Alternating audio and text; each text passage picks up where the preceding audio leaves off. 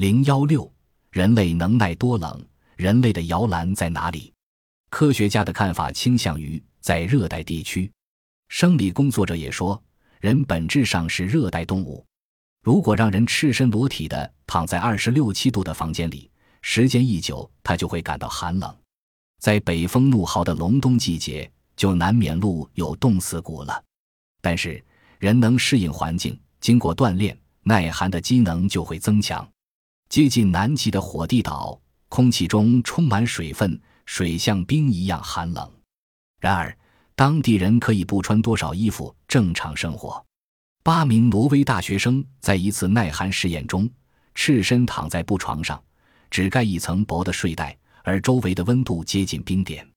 第一周，他们的脚冻得剧痛，简直无法熟睡。后来，慢慢的就适应了。北极地区的因纽特人也有较强的适应寒冷的生理功能。他们在屋内点燃动物油的情况下，最冷的天气里也能光着上身酣睡。而像企鹅那样嬉戏于冰河的冬泳爱好者，世界上又何止万千？一九八一年，由于工作人员的疏忽，一个十五岁的英国男孩被反锁在一间冷冻仓库里。这个少年靠坚强的意志，在原地不断跑步，一直坚持到第二天库门被打开。当然。任何事情都是有极限的。科学家认为，如在零下四十摄氏度时赤身，即使身体最强壮的人也活不到十五分钟。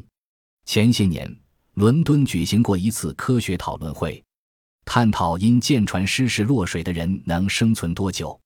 研究表明，水温在零摄氏度时，人可忍受十五分钟；五摄氏度时，一小时；十度时，三小时。二十五度时，一昼夜多。读者朋友切记不可盲目仿效。以上数据都是在严密的医疗监护下测得的。但有位名叫弗里索辛的小伙子，遭海难后在冰海中漂游五小时后才被人救起。专家解释他能活下来的原因说，他体重一百四十千克，有一层得天独厚的脂肪。有一年，人们发现一个少女跌倒在雪地里，送往医院后一测量。她的体温只有十六度，可她竟被救活，而且日后生活正常。